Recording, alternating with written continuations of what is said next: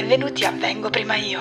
Vengo prima io? In che senso vengo prima io? Sto imparando a mettere me stessa al primo posto in diverse aree della mia vita e vi porto con me. Sapete che cos'è l'ovulazione e quali sono gli effetti che può avere sulla nostra mente? Beh, che voi siate possessori di ovuli oppure frequentiate persone che lo sono, penso sia fondamentale imparare a capire come funziona la nostra ovulazione o quella delle nostre partner per comprenderne al meglio il comportamento. Ma partiamo dalle basi. Che cos'è l'ovulazione? Ovulazione. L'ovulazione è il momento del ciclo mestruale in cui si è più fertili e avviene 14 giorni prima delle mestruazioni. Ma perché è così importante conoscere l'ovulazione e quali sono gli effetti che può avere sulla nostra mente, sulle nostre pulsioni e sui nostri comportamenti? È importante per avere più chiari i probabili motivi per i quali per qualche motivo in un determinato periodo del mese siamo più attratti da una persona in particolare perché le diverse fasi del ciclo mestruale possono essere in grado di direzionare in maniera diversa i nostri istinti sessuali o riproduttivi. Perché essendo l'ovulazione il momento del ciclo mestruale in cui si è più fertili, i desideri sessuali aumentano e talvolta gli standard si abbassano, perché l'obiettivo della natura è quello di farci accoppiare per poi farci riprodurre.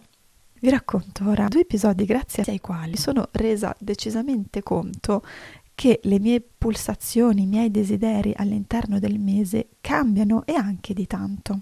Partiamo con questa esperienza che ho avuto quando andavo all'università. Andavo in un'università, università all'interno della quale gli uomini non erano tantissimi, ma con quelli che c'erano condividevo un'attrazione in comune, ovvero quella per il membro maschile. Questo per dire che i ragazzi a cui potevo puntare erano piuttosto ridotti, ma all'interno del mio corso, che comunque era molto piccolo, c'era un ragazzo in particolare che mi sconfinferava un po'.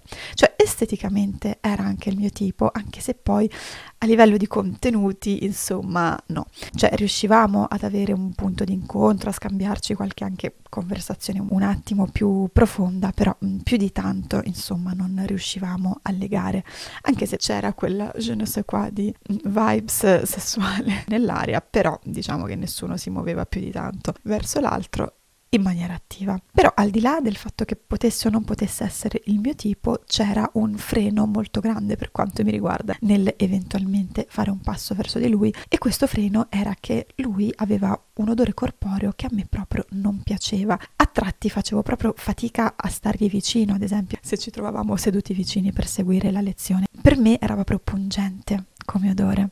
Però sono riuscita a notare questo fenomeno perché appunto questo ragazzo lo vedevo tutti i giorni all'università e notavo che il mio bilancio complessivo su questo ragazzo cambiava in base al periodo del mese in cui mi trovavo. Perché se le cose erano più o meno stabili, non avevo neanche troppo piacere a stargli vicino perché appunto aveva un odore corporeo un po' intenso e poi perché in generale non è che avevo chissà che cosa da, da scambiarci con questa persona, se non che sì, esteticamente poteva sembrare il mio tipo, ma finiva lì. Però io vi devo raccontare quello che succedeva nel periodo che ho poi scoperto essere il periodo della mia ovulazione. Perché non appena io entravo nella mia ovulazione magicamente l'odore di questo ragazzo non mi dava più fastidio. Non dico che mi piacesse, però lo trovavo neutro. Non era più un elemento di repulsione. Attivamente io volevo stare vicino a questo ragazzo, cercavo di seguire la lezione vicino a lui, se c'erano dei progetti e si doveva decidere con chi fare i progetti, mentre io ero in ovulazione io mi proponevo di fare il progetto con lui perché così sapevo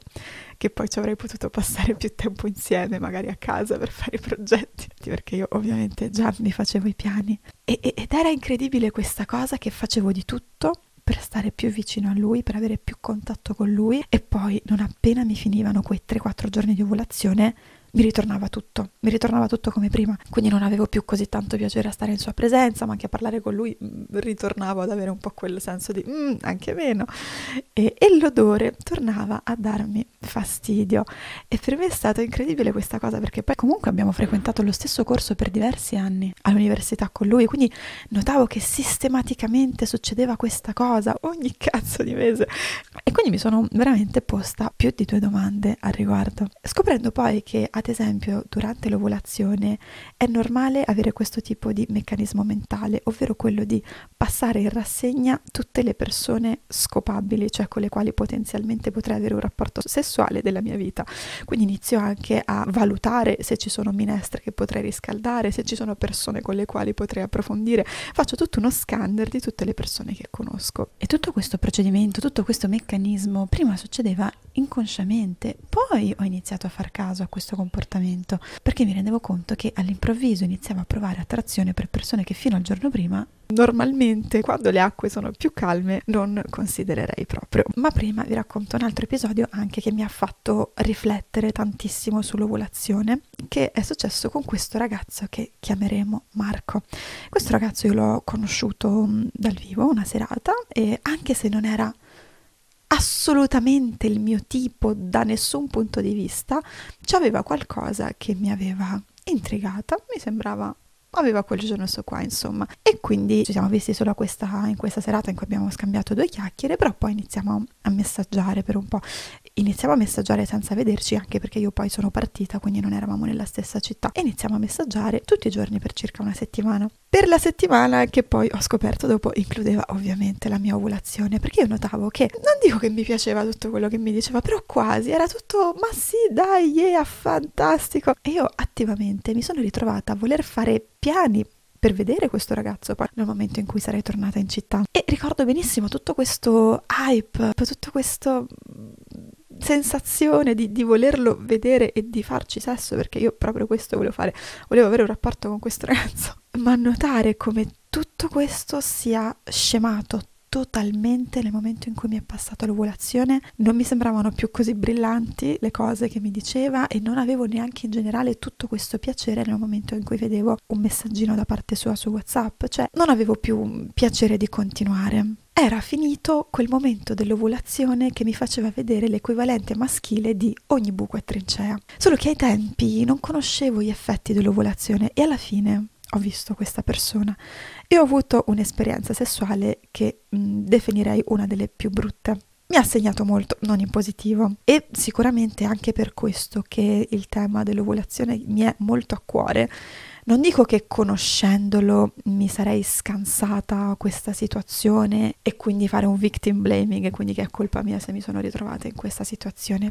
Per carità, ha avuto in qualche modo la sua utilità, ho imparato qualcosa anche da questa situazione, però sicuramente da allora cerco di stare un po' più attenta, quindi se ho desideri di conoscere una persona e anche di andarci a letto, di farci cose, cerco di valutare e di stabilire che duri più della fase dell'ovulazione, cioè se mi rendo conto che inizia nel momento in cui sono nell'ovulazione cerco di cioè, aspettare un bel po' più di tempo prima di approfondire, questo più con persone che non sono il mio solito tipo, ecco. Cioè non dico che ora faccio tutto bianco e tutto nero, però ho un attimo un occhio di riguardo in più. Ora, quello per cui io ho una sorta di fetish è imparare a conoscere e a capire i miei meccanismi per potermeli gestire al meglio, insomma, per potermi rendere in qualche modo la vita migliore. Quindi quello che ho capito è che in generale le donne raramente hanno momenti di tregua a livello ormonale proprio, cioè ne parlavo l'altro giorno con la mia amica Chiara, ero in un periodo in cui non ero né in preciclo e in ovulazione e dicevo ma io sto benissimo, cioè io in questo momento della mia vita non sto sentendo nessuno,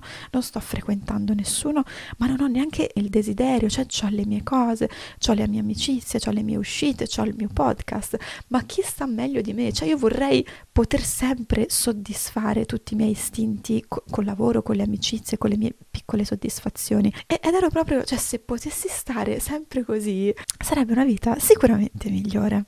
Perché in questo modo potrei essere più razionale anche nella scelta di eventuali frequentazioni, perché non mi troverei con l'urgenza di dover soddisfare un rapporto fisico era proprio una sensazione di pace interiore, eh, però che dicevo vediamo quanto dura, perché lo so benissimo che poi entro nelle varie fasi e gli istinti sono totalmente diversi. Però alla fine insomma siamo umani, questa non è che siamo macchine. Però quello che ho potuto notare, ad esempio, è che durante l'ovulazione ho molta voglia proprio di rapporti sessuali, mentre durante il preciclo e durante il ciclo ho più voglia di coccole, di affettività, di un, di un fidanzato, ecco, dell'avere una persona con la quale anche fare cose, ecco proprio un partner di vita, ecco non necessariamente una cosa esclusivamente sessuale, quindi anche lì mi sono ritrovata a volte in cui quando avevo il ciclo ho iniziato a pensare che alcune persone potessero essere boyfriend material Boyfriend material, letteralmente materiale da fidanzato. Immaginare che una persona potenzialmente potrebbe essere un tuo partner. Quindi persone che avevo immaginato potessero essere il mio boyfriend material,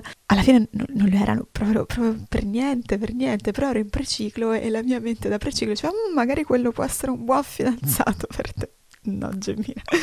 E invece assolutamente no. E infatti tante volte mi sono anche ritrovata ad avere desideri di contattare ex e anche lì cerco di capire, cioè quando ho questo desiderio dico aspetta, in che periodo del mese sei Gemina? Dico vabbè, non è che non lo puoi contattare, però magari aspettiamo di vedere tra 3-4 giorni e vediamo se hai ancora questa necessità, questo istinto. Se ce l'hai fai quello che vuoi, se non ce l'hai evitiamo magari perché le minestre riscaldate non vanno bene. E insomma tutto questo per andare a capire che gli ormoni sono una cosa seria. Un po' di tempo fa avevo letto uno studio sulle scelte sessuali di donne prima, durante e dopo l'assunzione della pillola anticoncezionale. I risultati erano notevoli perché c'erano donne che si erano sposate durante la pillola e poi l'avevano interrotta dopo il matrimonio e una volta interrotta non erano più attratte dal proprio partner. Lo studio parlava di due gruppi di donne, un gruppo di donne che prendeva la pillola anticoncezionale e l'altro no. A tutte le donne sono state fatte annusare una serie di magliette di cotone precedentemente indossate da uomini che ci avevano sudato senza l'utilizzo di deodoranti o profumi. Le donne di entrambi i gruppi dovevano classificare le magliette in base all'odore che reputavano più attraente. I risultati sono stati che le donne del gruppo che non prendeva la pillola hanno selezionato la maglietta appartenente all'uomo che era più compatibile con loro a livello biologico,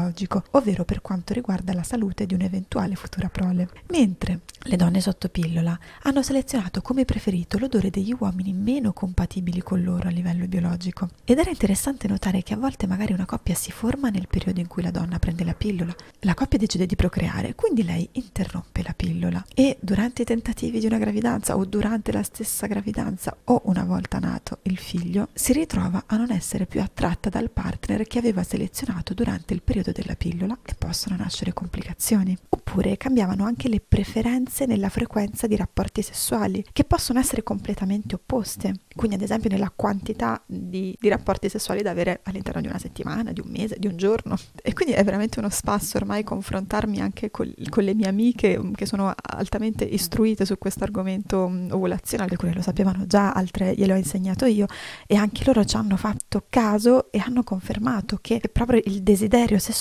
è non dico incontrollabile, ma quasi, durante l'ovulazione, la famosa ovulazione, ma del resto la natura non è che poteva sbagliare, dice giustamente il momento in cui sei più fertile ti devi riprodurre, io te faccio venire voglia. Quindi ora sono sicuramente più consapevole di essere su un roller coaster di pulsioni e istinti che si ripetono ciclicamente ogni mese. Molte dinamiche del presente o del passato sono molto più chiare e ora, prima di fare troppi piani con una persona, troppi film mentali anche, cerco di capire se mi interessa esclusivamente per una questione di periodo del mese. E quindi ora vi chiedo, e sono curiosa sia delle risposte delle donne ma anche di uomini.